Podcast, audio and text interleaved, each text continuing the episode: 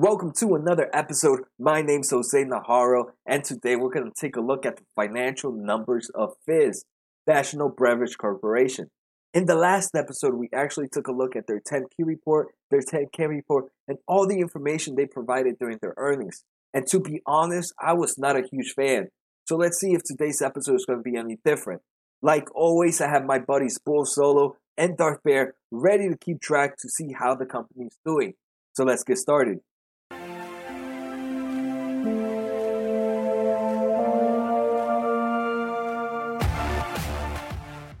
All right, guys, so the first thing we're going to take a look at is the income statement. So, in the income statement, first, I want to see the gross profit, which is the difference between the revenue and cost of revenue. So, we can see revenue and cost of revenue all have this nice, healthy uptrend going on. Even though revenue last quarter, last time, same quarter was a lot higher, for example, quarter this year was $263 million of revenue, opposed to quarter same time last year was 292 so about $30 million difference lower this quarter compared to the same quarter last year. But we can see overall the trend of the company is still a nice up upward revenue. So that's definitely a good thing. Cost of revenue is also increasing and it looks actually pretty similar to to revenue itself. And that's to be expected, right? If they're selling more sodas, it probably equals the same amount of cost to make those soda cans and all those sodas and beverages gross profit it definitely follows all three uh, both co- uh, revenue and cost of revenue. As we can see that nice healthy uptrend.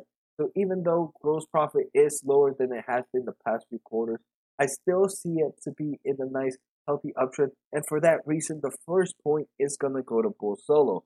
Like i mentioned right it's definitely something to keep track to make sure that this downtrend does not does not go any further. Because if there's more downtrend here we can see that this uptrend is going to be cut off. But gross profit this quarter was $96 million compared to the same time last year was $115 million. So about a loss of about $20 million in gross profit. This is a smaller company compared to what I usually see. Uh, um, revenue in the $250 million is definitely one of the smaller companies I have taken a look at. The next thing I want to take a look at is um, net income.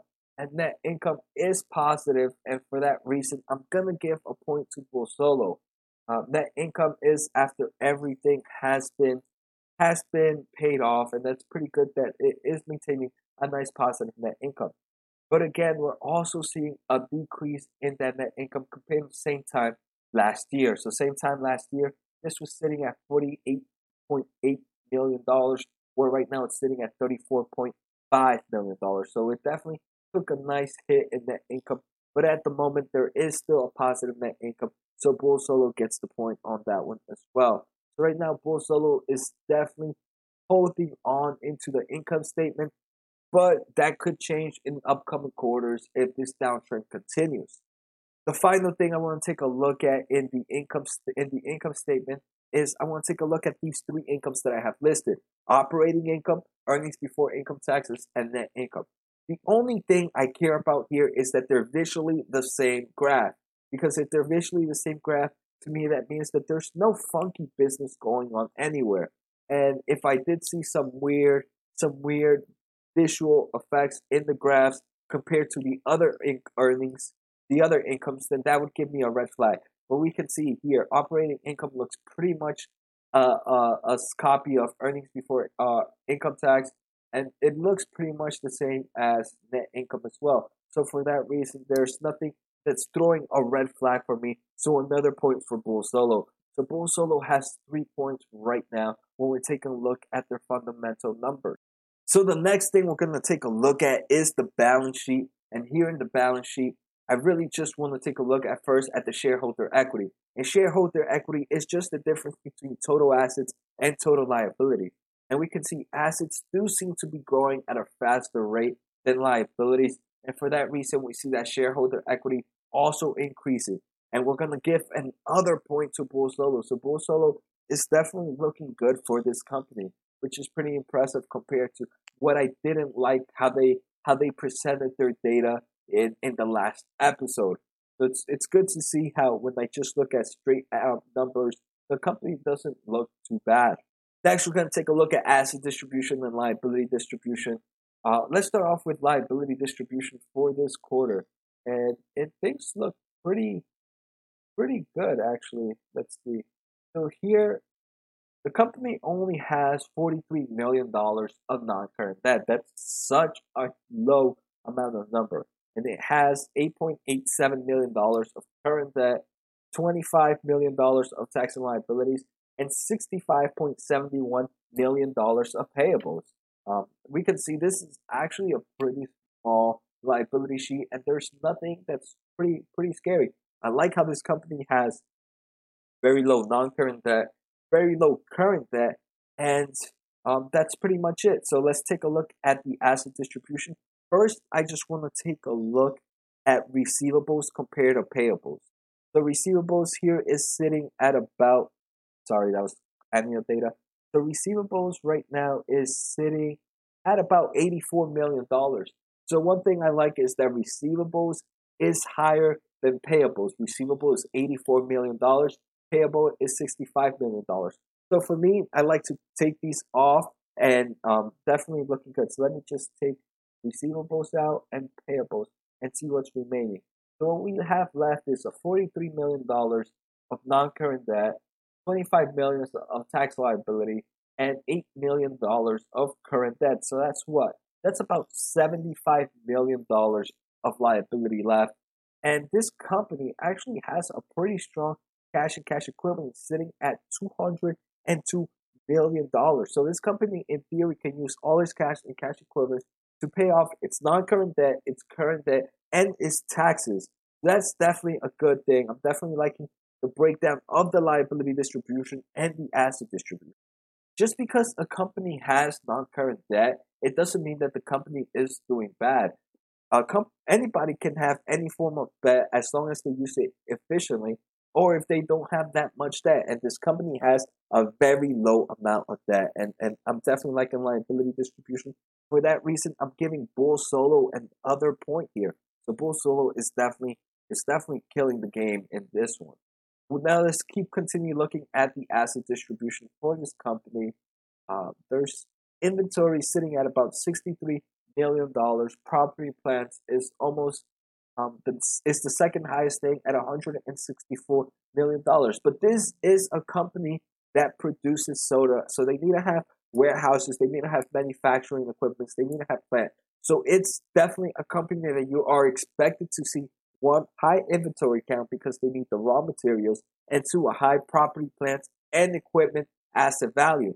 But what I'm liking is that cash and cash equivalent is sitting almost at the size of both those two things added together. So that's definitely, I'm definitely liking the asset distribution sheet. So for that reason, Bull Solo definitely gets another point. Next, we're going to take a look at their cash flow statement. So first, we'll start off with the net cash flow from operation. And in the net cash flow from operation, this is the amount of cash flow it has from its everyday use. And this is where you want it to be positive. I like it. I like a company to be positive, have a positive cash flow doing the stuff it's supposed to do. So it definitely has a positive cash flow sitting right now at $50 million.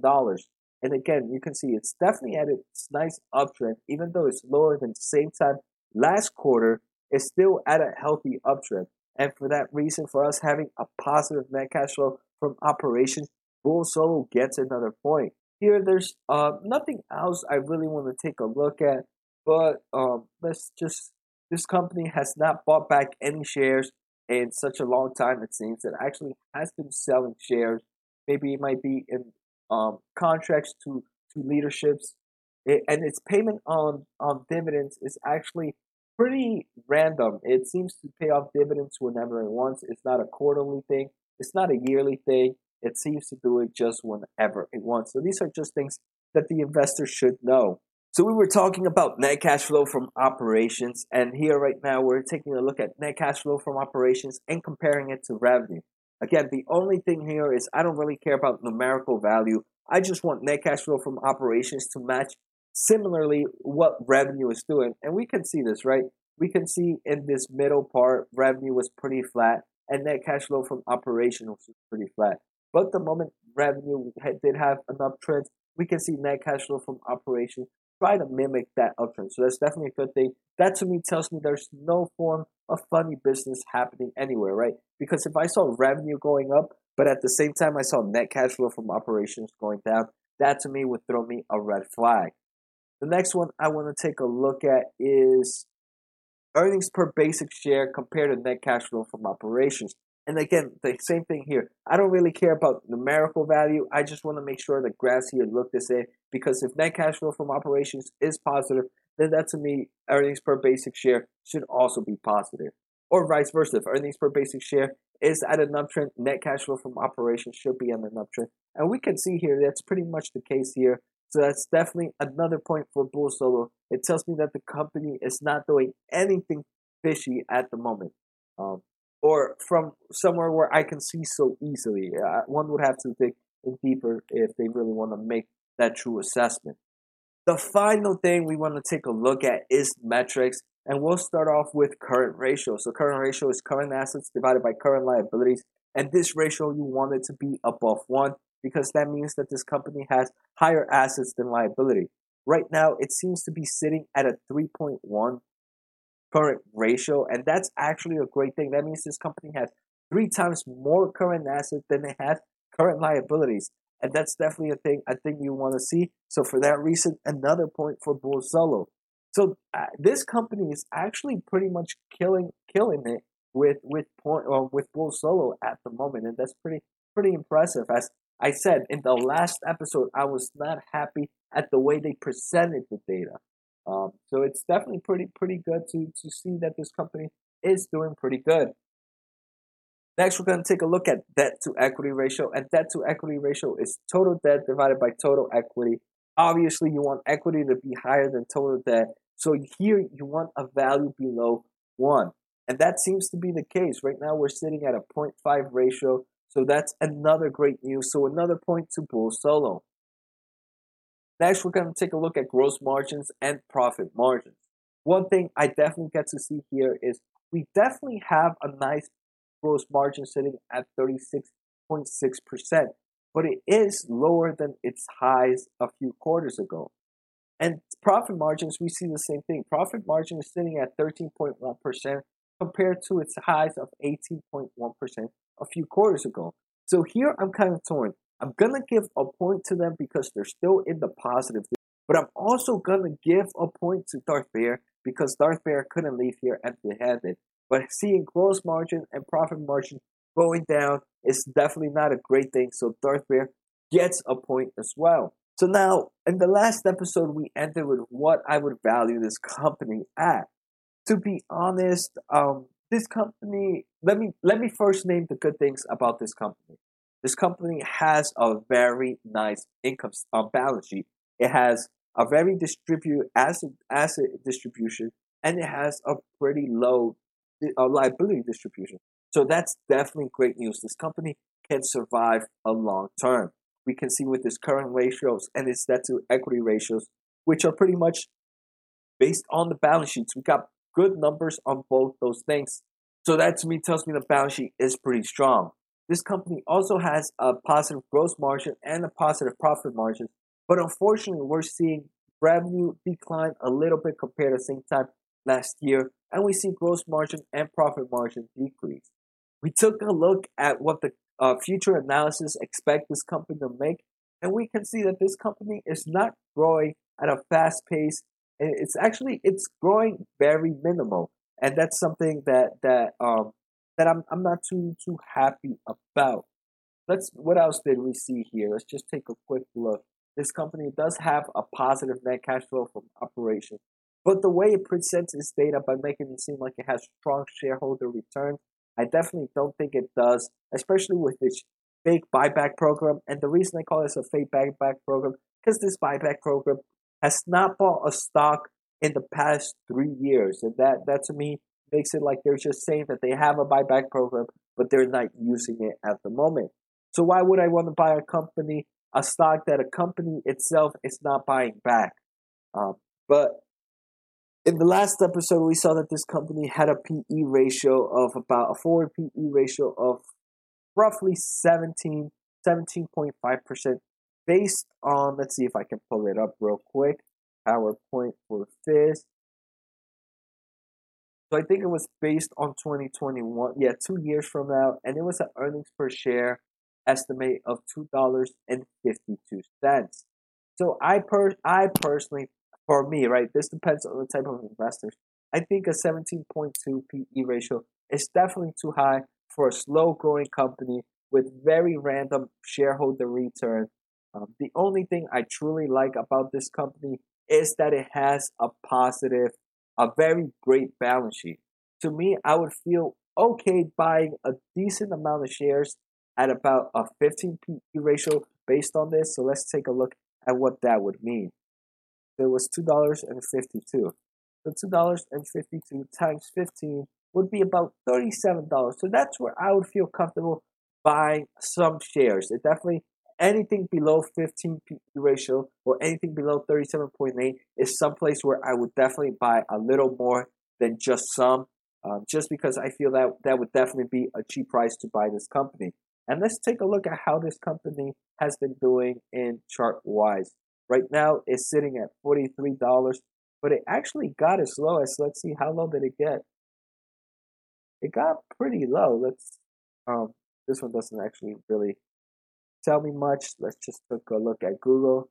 Uh, let's take a look at the past year. This company dropped down to about $40 at some point. I'm pretty sure it went to the low, high 39s. Um, yeah, 39.89. So to me, at the moment, I believe this company is still a little overvalued, in my opinion. Right? Other investors can see can see a 17 PE ratio and think it's cheap. Especially, I do feel like a lot of investors are thinking this company is great for a purchase or acquisition, and that obviously would give this a more value, more value than that. But for me, I definitely would wait for below $38, and that's where I would purchase this company. So that's it for it, guys. I hope you guys enjoyed the episode. Let me know what you guys think. I definitely enjoyed. I mean, we can see Bull Solo took the point, took all almost all the points here, but at the end of the day, it's still not a buy for me based on everything we saw in the last episode and this episode. So let me know, guys, what you guys think on FIZZ. Make sure to post on the comments, share, share, give me a like, and subscribe. Take care, guys. Have a good night, and see you next time.